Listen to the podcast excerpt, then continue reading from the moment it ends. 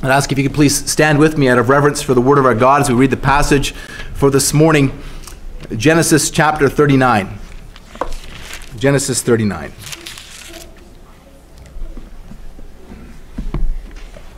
Now Joseph had been brought down to Egypt, and Potiphar, an officer of Pharaoh, the captain of the guard, an Egyptian, had bought him from the Ishmaelites who had brought him down there.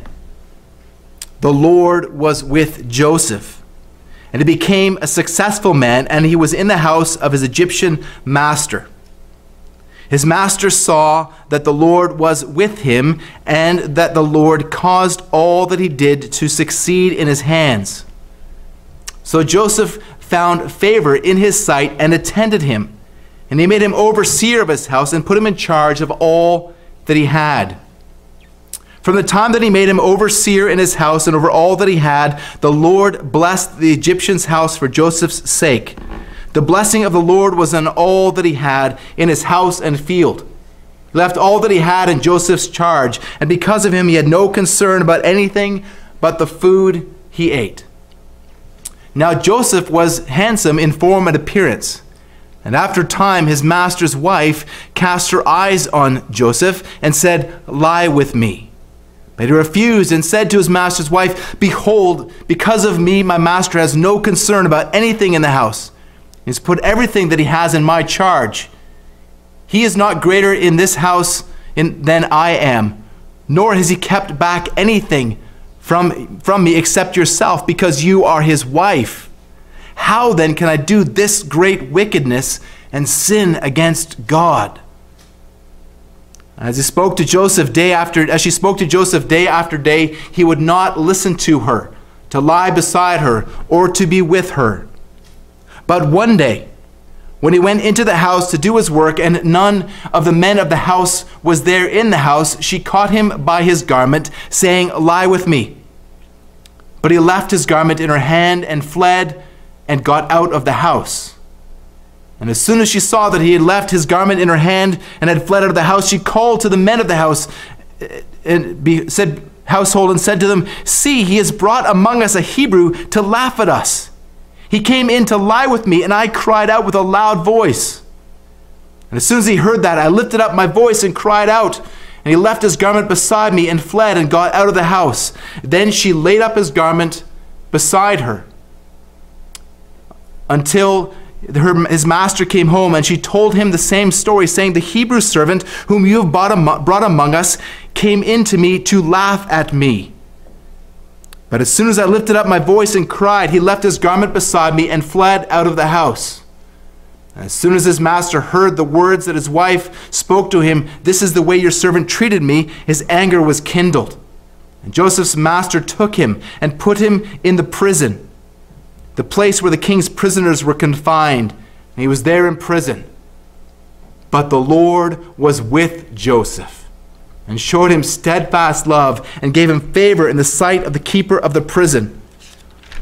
And the keeper of the prison put Joseph in charge of all the prisoners who were in the prison. Whatever was done there, he was the one who did it. The keeper of the prison paid no attention to anything that was in Joseph's charge because the Lord was with him. And wherever he did, the Lord made it succeed. This is the word of our Lord. You may be seated. And let's pray again together.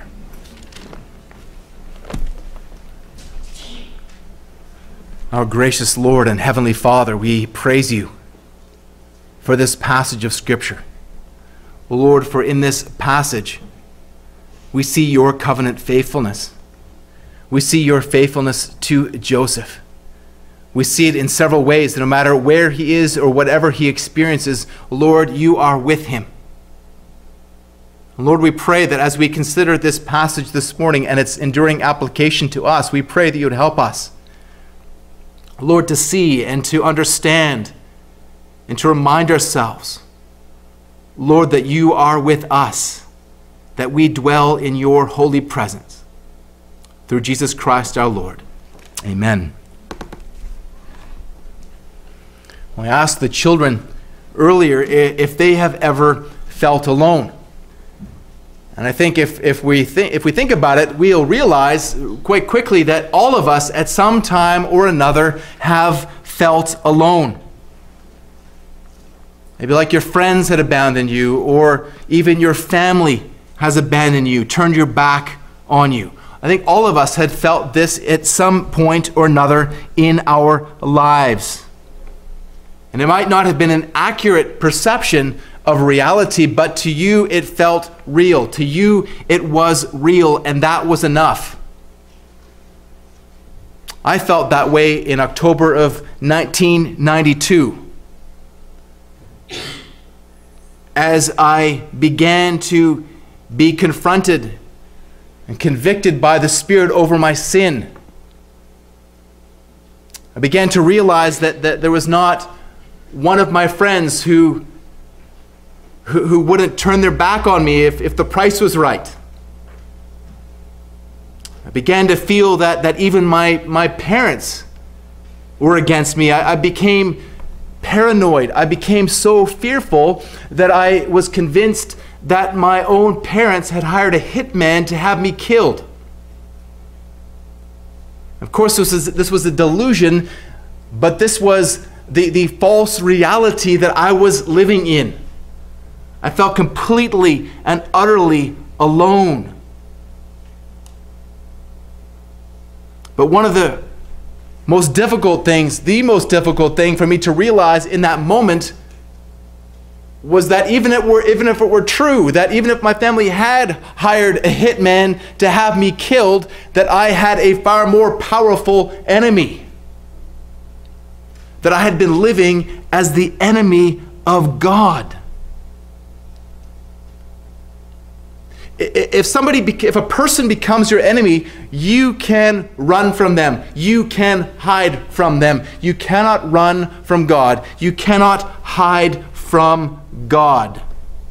I was paranoid of people, but I was terrified of God. I can't help but wonder as I read this passage this, passage this morning what it felt like for Joseph as he walked through this trial. Now, the text doesn't tell us, but I wonder if, if Joseph somehow began to feel like God had become his enemy. Here he was in Egypt, far from home, separated from his family, outside the promised land, a, a slave in the house of Potiphar. But Joseph had dreams. He had dreams that his own brothers and even his father and mother would bow down to him. But those dreams had caused his brothers to turn against him. They wanted to kill him. But Judah, his brothers, wanted to make a profit out of getting rid of Joseph, so he concocted a plan that they would sell Joseph to passing Ishmaelite traders and that they would take him off as slaves. Joseph appears very alone. It does appear from a, a, human perspective that God has turned against him. But as we will see, Joseph is not alone. Joseph is not the enemy of God. Friends, I've said this many, many times. Don't judge the story by the middle. Don't judge the story by the middle. As Stephen tells us in his sermon just before he is stoned to death in Acts 7 9. He refers to this passage saying, And the patriarchs, jealous of Joseph, sold him into Egypt, but God was with him. God was with him. Now, we saw this sort of thing in chapter 38 as well, didn't we, with, with Judah? Judah, the, the fourth son of Jacob, uh, looked like an enemy of God. By his wicked behavior, he, he looked like the enemy of God, but not because of what others did to him. It was because of what he did, because of what he did to others. And last week, if you remember, we, we contrasted Judah with Joseph. And at every point, Judah showed himself unrighteous, and, and Joseph is presented as a, a foil to be in contrast with Judah. His Joseph's righteousness is a foil for, for Judah's unrighteousness. But again, don't judge the story by the middle. We're going to see what's going to happen to Judah later, but we're going to see what happens to Joseph, at least part of what happens to Joseph here this morning. Judah and Joseph are presented in a very different light. But this is not merely a morality tale. This is not merely a story uh, about how to flee from temptation or, or sexual immorality. Yes, that is there. There are principles that we can learn and apply from this passage, but it's secondary. Secondary, it serves the main point of the story. And the main point of the story is, as I've said, that the Lord was with Joseph. The Lord is with Joseph. This is repeated several times in, in chapter 39. We often say this to people, don't we? we? We say, God be with you. God be with you. In fact, without even realizing it, you say it daily. When you say, the, say goodbye to someone, if you think, if you understand the, the etymology where that word comes from, it comes from the Old English, God be with ye. Now, of course, you're not conscious necessarily of saying, when you say goodbye to someone, you're not conscious of the fact you're saying, God be with ye. But maybe you should be conscious of that fact. Maybe this is a, is a blessing that, that you should be pronouncing on, on people, the people in your lives, on your loved ones. There, there's, there's arguably no better blessing than, than God be with ye. But what do we mean when, when we, we say that God is with someone? Well, of course, we, we understand that, that God is omnipresent, that, that God is everywhere. But this passage says repeatedly and specifically that the Lord is with Joseph. The Lord is with Joseph. Wherever Joseph goes and whatever Joseph does, the Lord is with him. Now, the Lord is with Joseph, but it doesn't start with Joseph. The, the Lord had promised Jacob that he would be with him in Genesis 25 8, and again in 31 3. He promised it to Isaac in 26 3. He promised Abraham that he'd be with him in Genesis 17 4. But it was seen even further back in God's call of Abraham, and then named Abram, in Genesis 12 1 to 3. It was ratified in his covenant with Abraham in Genesis 15. When the Lord promises to be with someone, then, in this sense, it means that He has promised to be in covenant with them. He has chosen them as a covenant partner. He has chosen them as an object of grace. Now, again, this is not a morality tale, but a story that reveals the Lord's continued faithfulness to his promises to his chosen people. All along, the Lord is with Joseph. He's with Joseph in Potiphar's house. He's with, he's with Joseph with Potiphar's wife, and he's with Joseph in prison. And as Joseph sinks deeper and rises higher, and sinks deeper and rises higher again, the Lord is with him all the time. And Israel, as they as they read this, they would have been reminded of their recent deliverance from their slavery in Egypt that began with this event. You realize that, don't you? That, that as the Lord had promised Abraham in Genesis 15 that, that his people would be sojourners in a land that was not theirs and would be afflicted there for, for 400 years that that 400 years of affliction began here. It began with Joseph's slavery in Egypt. So as Israel received this, they were, would have remembered their deliverance. And they could look to God's covenant faithfulness to them as well, knowing that He is always faithful to his word. So Israel had fallen too, but the Lord was with them and they would rise. So, again, in this chapter, we can see that the Lord is with Joseph through everything he faced. In verses 1 to 6a, the Lord is with Joseph in Potiphar's house. In verses 6b to, to 19, the Lord is with Joseph before Potiphar's wife. And then in verses 20 to 23, the Lord is with Joseph in prison. So, first of all, verses 1 to 6a, the Lord is with Joseph in Potiphar's house. Verse 1 picks up at the end of chapter 37, resuming the story of Joseph after broken away to describe the story of what Judah was up to. But again, Judah had come out of that looking pretty bad. But that chapter ended with a, a glimmer of hope that Judah might actually be repentant. And then with the birth of, of Perez, who would be the chosen vessel for the continuation of the seed of promise. But for Joseph, things couldn't look much worse.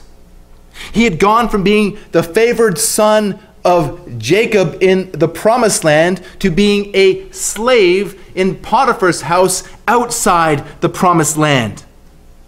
It was a very far cry from what he had seen in his dreams. But even here, there is a glimpse of God's presence with Joseph. For Potiphar was an officer in the house of, it was an officer in, of Pharaoh. He was the captain of the royal guard. Even still, it's a, it's a long way from the favored son of Judah to a slave in Egypt. It's a long way to fall. But in verse 2, we see the statement that changes everything. The Lord was with Joseph. Now, notice that Lord there is in capital letters in your Bible. It refers to, to Yahweh, the, the covenant name of God. This name is used eight times in this passage, four times in verses 2 and 3 and 22 and 23, repeating this phrase, the Lord was with Joseph. The other four times are saying that the Lord is, is blessing Joseph or, or giving him success. The emphasis is on the Lord's covenant faithfulness to Joseph no matter what the circumstances. Now, the only other time that, that this word Yahweh, this name of God, is, is used in this Toledot, in this, this um, Toledot of the, the, the, the, generations of Jacob is in chapter uh, 49, verse 18. In, in the story of, later on in the story, when, when Jacob is blessing his sons, and three times in chapter 38 when we talk about Judah. But his name isn't used anywhere else in the discussion of what happens to Joseph. But the Lord is here the Lord is here nonetheless, providentially guiding the circumstances of Joseph's life to their appointed end for his good and for God's glory. From a human perspective, Joseph's position is precarious to say the least.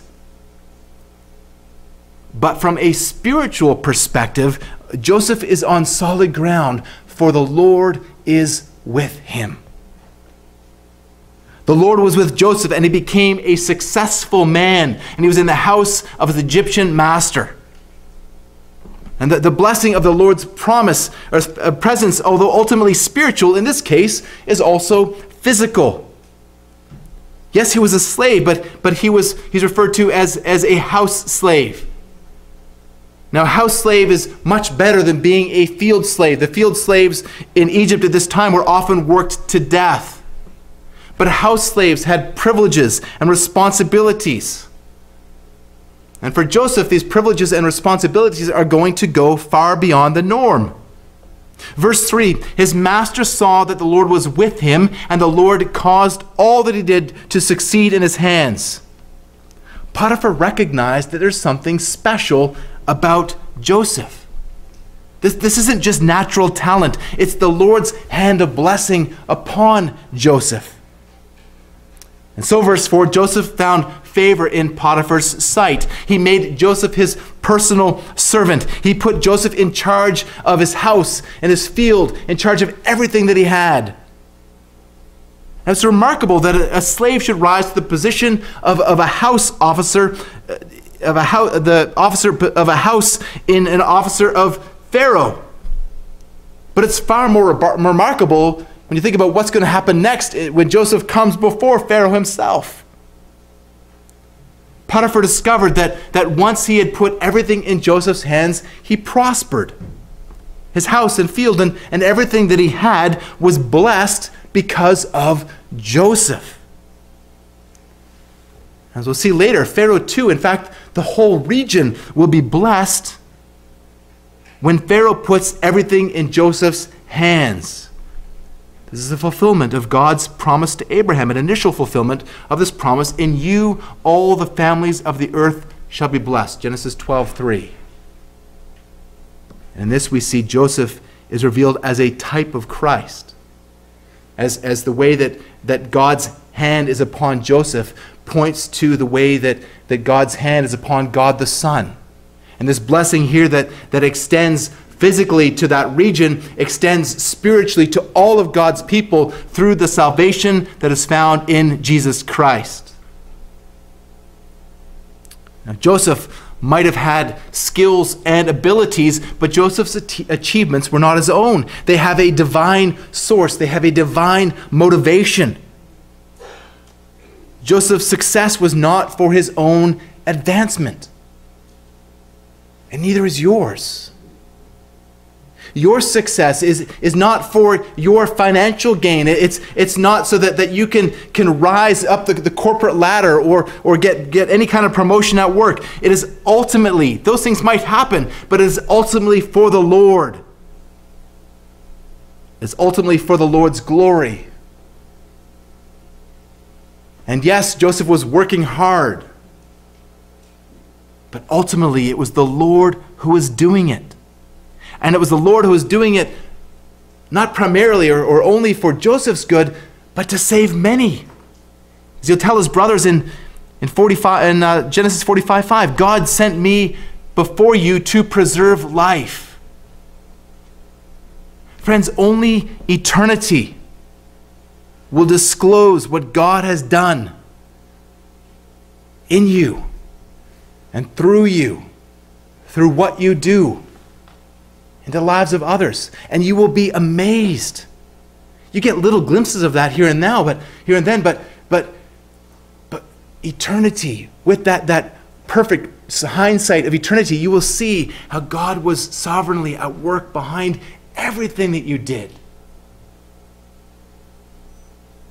For your good, for the good of, of others around you, and ultimately for His glory. Potiphar put all that he had in Joseph's hand. And all that he had was blessed. The only thing that we're told that wasn't in Joseph's hand was the food that Potiphar ate. Now, there's different ideas as to what this means. Some commentators suggest that this refers to literal food, since the Egyptians saw eating with Hebrews as an abomination. Uh, Genesis 43 32. Others, others think it refers to Potiphar's business his private business. But, but some suggest also that it refers to Potiphar's wife. That it's a euphemism for Potiphar's wife. Well, this would be fitting considering what is about to take place. Potiphar left everything else in Joseph's hand. And Joseph is about to leave something else in the hand of Potiphar's wife. Now, as we look at, at Joseph's circumstances here at this point in time, at this point in the story, remember that you can't judge Joseph's prosperity by his present circumstances. And you can't judge your circumstances, your, your prosperity in your circumstances, pleasant or painful. By this moment in time, you, you can't conclude from this alone that Joseph is being blessed. We are given that insider information from the narrator Moses that the Lord was with Joseph. When you look around at people you see in your life, wicked people who are prospering, do not conclude, like Asaph in Psalm 73, that, that they are prospering because of the Lord's blessing. Quite often, the blessing that they are receiving will be a curse for them. But on the flip side of that, you also need to be careful not to conclude, because of what happens next in Joseph's life, that he is not being blessed. Similarly, you see godly people going through trials, severe trials. Don't conclude that, that God is punishing them. Don't be like Job's counselors. Be very careful that in your own life that you don't judge things this way as well by, by these external circumstances difficult times or enjoyable times don't conclude necessarily that this is God's blessing or God's withholding a blessing in your life. You need to filter your experiences, filter your life through the grid of the gospel. This is how you know God's blessing in your life with absolute certainty. Don't judge the story by the middle. Just because someone is experiencing prosperity does not mean that God is blessing them, nor does it mean when someone is experiencing trials that God is not blessing them. Ultimately, prosperity is not based on external circumstances, but on eternal circumstances. Well, now in verses 6b to 18, we see that the Lord is with Joseph before Potiphar's wife. We're told that not only was Joseph blessed with success because of the Lord's presence with him, but he's also blessed with good looks. He was handsome, we're told, in form and appearance. He's the only man in Scripture who's described in this way. Joseph had found favor in Potiphar's sight. He finds favor in the sight of Potiphar's wife as well, but it's a different kind of favor and not the good kind. Now, Joseph would have been around 27 at this time. He's already been in Potiphar's house for, for 10 years, since he was 17. Joseph is in his prime. He's a good looking guy. Now, some attractive people consider their good looks to be a burden because of the unwelcome attention that they receive. And what Joseph receives here from Potiphar's wife is certainly unwelcome attention. She casts his eyes upon Joseph and says, Lie with me. Now, Egyptian women in that era had, had a reputation for sexual immorality, and in that culture, immorality with, with slaves was especially rampant. Now, Joseph's in deep trouble here. But watch what he does. Watch how Joseph responds. As mentioned earlier, Joseph's response to Potiphar's wife here is, is a side point. It actually serves the main point of the story. It's a power, but it's, it shows how God is present with Joseph in the midst of this temptation. But in this, we, we do see some, some practical things that, that we can do to respond to temptation in our own lives. So let's see what Joseph does. So she tries to seduce him with the command, Lie with me. And he refuses and counters with a thorough rebuttal. His, this speech is the only one that's recorded uh, by Joseph in this passage, verses 8 and 9. Behold, because of me, my master has no concern about anything in the house, and he has put everything that he has in my charge. He is not greater in this house than I am, nor has he kept anything from me except you, because you are his wife. How then can I do this great wickedness and sin against God? Well, first notice that Joseph appeals to loyalty. Potiphar has been kind to him and has trusted him. And Joseph does not want to respond to that trust with betrayal. Now, shamefully, there are people who use positions of trust as opportunities to serve their corrupt desires. But let us be those who use positions of trust, whether it be at work, at church, in our families, or in our communities, to maximize God's glory.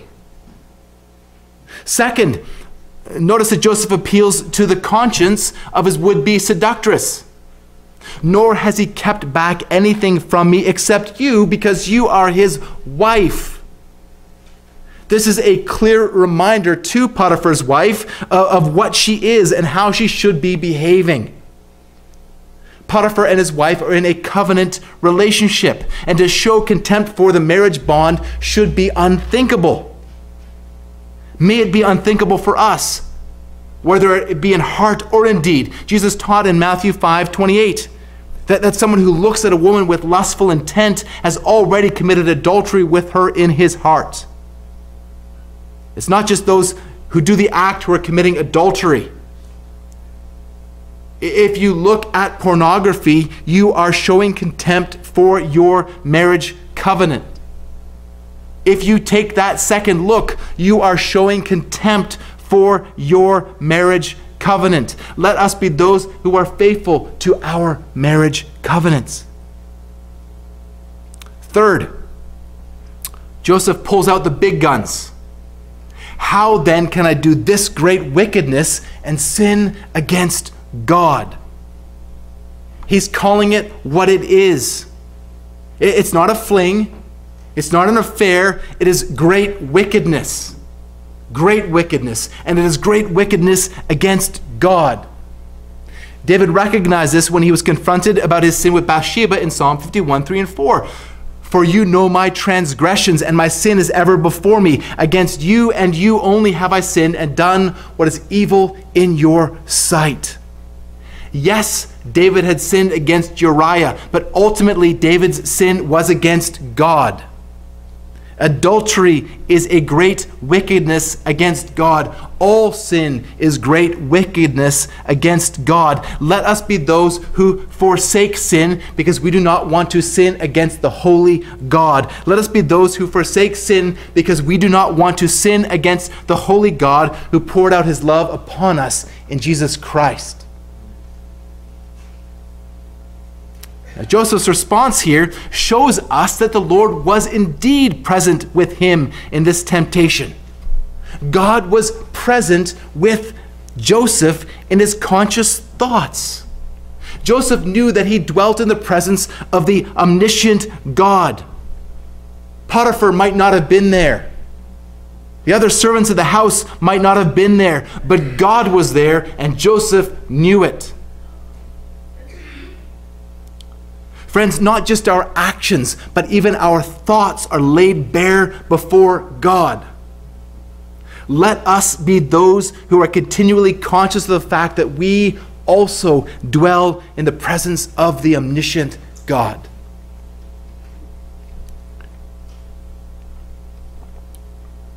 So Joseph successfully fended off that first advance. But Potiphar's wife didn't stop.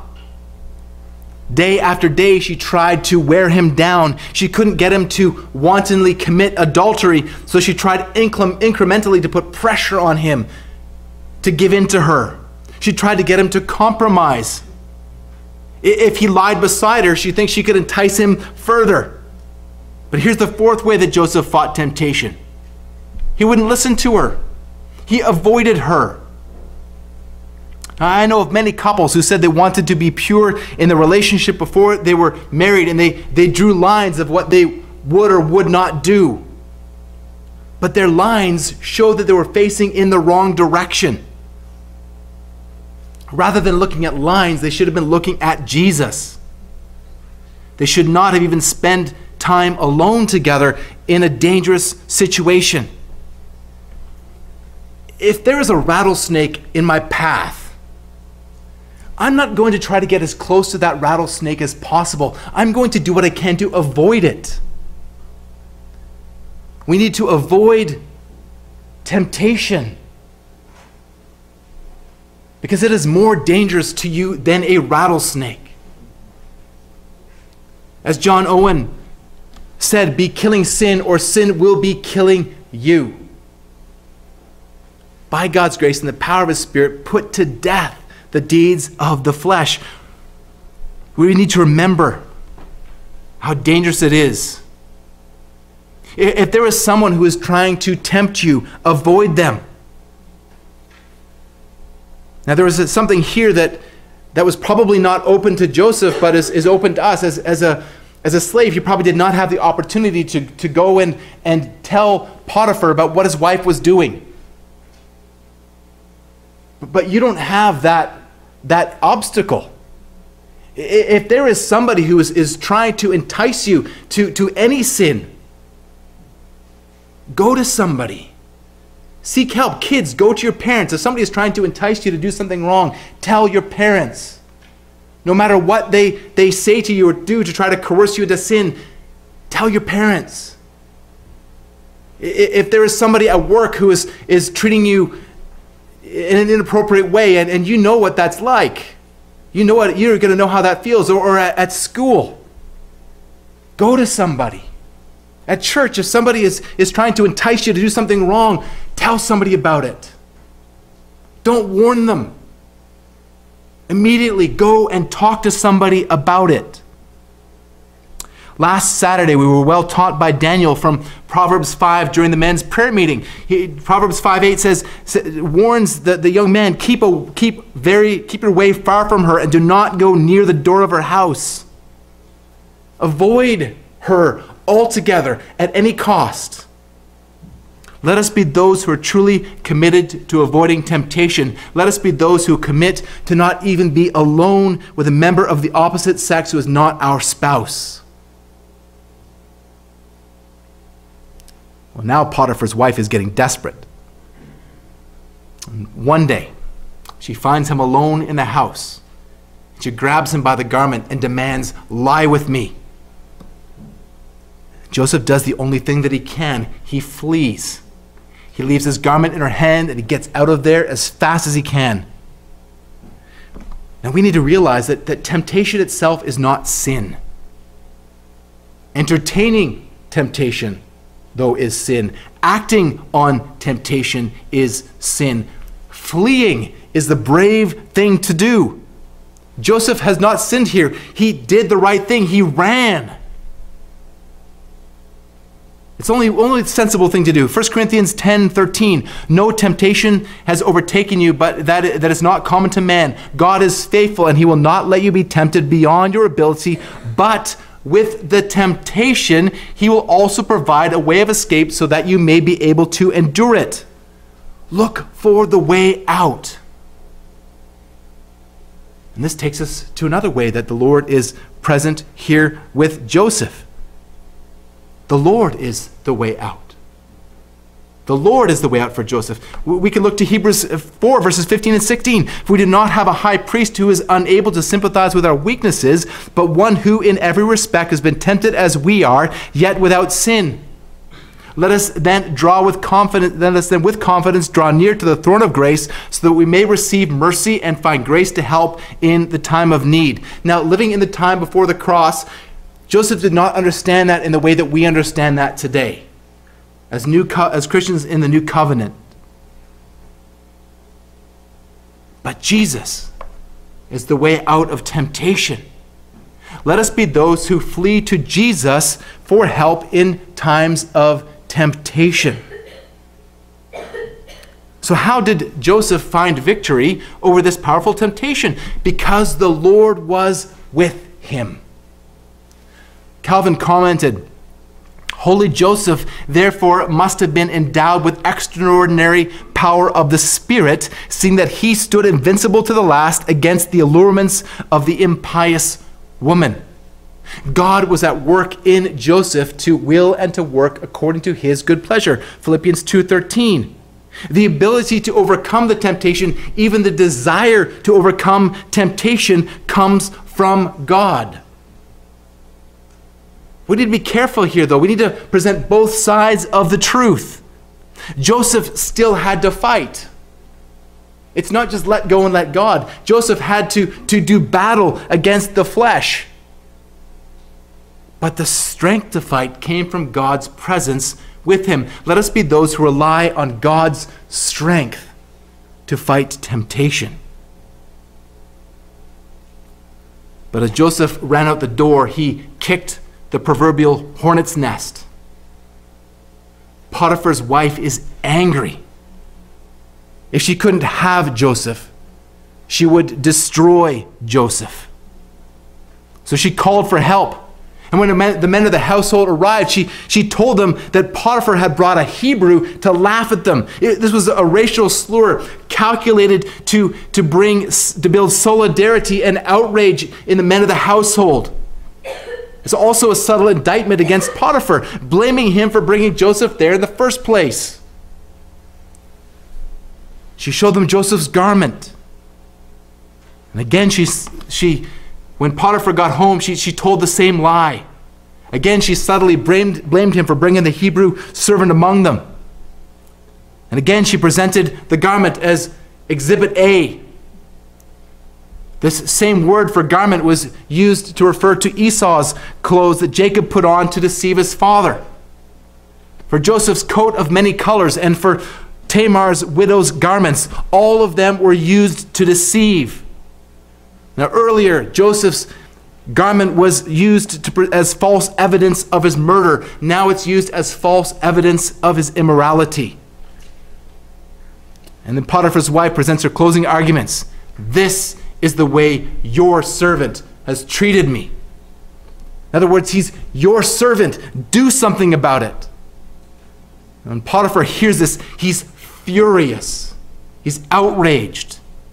Now, Joseph was completely innocent, but there's nobody here who is there to, as a witness to vindicate him. There are no witnesses to this, that is, except God. But God was silent. God did not step in to vindicate his faithful servant. So, so where is God in this? Maybe you've wondered the same thing. Where, where is God when, when you are being falsely accused? Where is God when you are being treated unfairly? He's right there. He's witnessing the whole thing. And he is a just judge, and his is the only verdict that matters. He will make things right in his time. As John MacArthur often says, time and truth go hand in hand. So Joseph has been in the presence of God in Potiphar's house. He has been in the presence of God before Potiphar's wife. And then finally and quickly, verses 20 to 23, the Lord is with Joseph in prison. Potiphar has Joseph cast into prison where the king's prisoners are confined. Do you notice something in there? The king's prisoners. Pharaoh's prisoners. This is a teaser as to what is going to happen next. But it's amazing here that, that Potiphar didn't have Joseph summarily executed because adultery was punishable by death. And Potiphar had the means and the authority to do it. Now, some suggest that, that Potiphar didn't believe his wife. I, I think the text suggests otherwise. Besides, we have an explanation that is explicit in the text. The Lord is with Joseph. Verse 21. But the Lord was with Joseph and showed him steadfast love and gave him favor in the sight of the keeper of the prison. The Lord is with Joseph and gave him favor in the sight of the jailer. Now, Joseph had one kind of, of favor in the sight of Potiphar's wife, he had quite another in the sight of Potiphar and now of the jailer. This is a, another this is a, a deliberate echo of what we've seen with Joseph before in Potiphar's house. And, and the point is now, is now amplified. This is a demonstration of the Lord's steadfast love. The, the Hebrew word that's translated here, steadfast love, um, includes the concept of, of covenant faithfulness. Joseph's favor in the eyes of the jailer is a result of God being faithful to his covenant. And verse 22 is also a deliberate echo of, of what happened, what has happened with, with Potiphar. The jailer puts Joseph in, in charge of, of the prisoners. And then similarly in, in, verse, in verse 23, the keeper now has to pay no attention to anything. Like Potiphar didn't have to pay an attention to anything. Because the Lord was with him, and whatever he did succeeded because the Lord is with him. So we're seeing here in, the, in this chapter how, how wherever Joseph is, whatever happens to Joseph, from a, a human perspective, good or bad, whether it's a, a, a pleasant providence or a dark providence, God is with Joseph. In each scene, Joseph has favor from the chief character. Externally, his, his circumstances, they, they seem to go up and down like a roller coaster, but, but the trajectory seems to be over, overall down, doesn't it? He's gone from being, from being a slave, and now he's, now he's in prison. But in all of this, God had favor on Joseph because the Lord was with him. Because the Lord was with him, God was with Joseph. And not long after the events of this passage, the nation of Israel will be enslaved in Egypt. You can read about this in Genesis 1. And the Lord had revealed this to Abraham, as we mentioned earlier, in Genesis 15. And, so this was, this was prophecy beginning to be fulfilled. Now, now then, the, the Lord had not revealed to Abraham the identity of the enslaving nation, but now we begin to understand that it is Egypt. Israel, in receiving this, knew well that it was Egypt. They had just come out of that 400 years of slavery. Still later, Israel would be enslaved by the Assyrians and then by the, the Babylonians. And, and because of Israel's suffering and, and being enslaved to other nations, we can understand what, what God was teaching them here. He was showing them, as, as Gordon Wenham says, he was, was assuring Israel of God's presence with them in times of prosperity and times of adversity. We can read also in the scriptures, turn with me for a moment to to Psalm 139.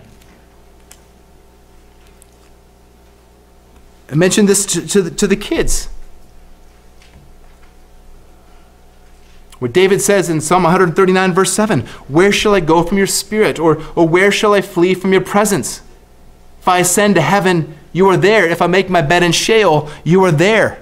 If I take the wings of the morning and dwell in the uttermost parts of the sea, even there your hand shall lead me. Your right hand shall hold me. So, so David here is understanding that, that wherever he goes, he dwells in the presence of God. And, and this is, if I could say, a, a terrifyingly comforting truth for David. But it's not just true for Joseph. It's not just true for Israel. It's not just true for David. Please turn with me to, to the New Testament, to, to Matthew chapter 28. Matthew 28, verse 20 here at the end of, of the Great Commission, where, where our Lord tells the apostles that, that he is that he has all authority over heaven and earth and tells them to go and make disciples of every nation. Look what he says. This is the foundation for this at, the end of verse 20. And behold, I am with you always, even to the end of the age. So, this province, promise of the presence of the Lord is, is given to it's given to Joseph, it's given to Israel, it's given to David, it's given to the apostles. But it's not just for patriarchs, it's not just for kings, it's not just for apostles, it's also true for us. God's presence is promised to us. Hebrews 13, 5 and 6, the Lord promises, I will never leave you nor forsake you, so that we can confidently say, The Lord is my helper. I will not fear what man can do to me. We live in times that, that are, from a, a human perspective, increasingly uncertain. We, we pray for the persecuted church every week. And we see the things that are happening in our culture, and, we wonder what's going to happen next. But we can be confident of the Lord's presence with us. For the Lord is present with us every bit as much as he was present with Joseph. In fact, in the new covenant, we now see this in a, in a clearer way than, than Joseph could ever really even understand living as we do in the events after the crucifixion and, and resurrection of Christ, we understand in a more powerful way that, that God is with us. We have been given the Holy Spirit to indwell in us. God dwells in you, brothers and sisters. God is truly with you. As we read in, in Hebrew uh, in Romans 8, verses 31 and following, what then should we say to these things? If God is for us, who can be against us? He who did not spare his own son, but gave him up for us all, how will he not also with him graciously give us all things? Who can bring any charge against God's elect? It is God who justifies. Who is to condemn? Christ Jesus is the one who died more than that, who was raised, who was at the right hand of God, who is indeed interceding for us. God is the just judge. No human court has any real power over you. God's is the verdict that matters. And your verdict, if you are in Christ, is not guilty. We deserve the charges that were, were laid on Joseph and much more. But if you are in Christ, all of that, all of your guilt, all of your wickedness, every sinful deed that you did in, in thought or word or deed was put on Christ in your place. And his righteousness, his perfection, his obedience in all things is credited to you. What a good deal. He takes your guilt, you get credited with his righteousness. Friends, this is the gospel. This is our hope. This is the, the only hope that we have in life. Whether it's in, in blessing, in, in external blessing, whether it's in, in difficult times, whether it's in, in trials, whether it's in temptations. The gospel is your hope. God is with you in the gospel. Preach that to yourself. Think about this day and night. Remind yourself of God's presence with you no matter what, if you are in Christ. Let's pray to Him together. Lord Jesus, our Emmanuel, you are with us. You are with us in every bit as real a way as you were when you walked with your disciples. We are indwelt with your Holy Spirit.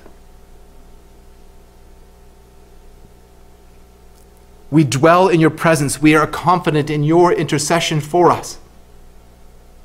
Confident that nothing can separate us from the love of God in Christ Jesus. And Lord, we look forward to that day when we will see you face to face.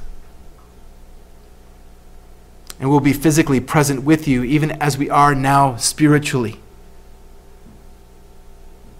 Lord, help us to live for that day. And until that day, help us, Lord, to remember that spiritually we are with you always. Help us to draw comfort. Help us to draw confidence. Help us to draw strength. Help us to turn from sin through this great and glorious promise. We ask these things in your holy name. Amen.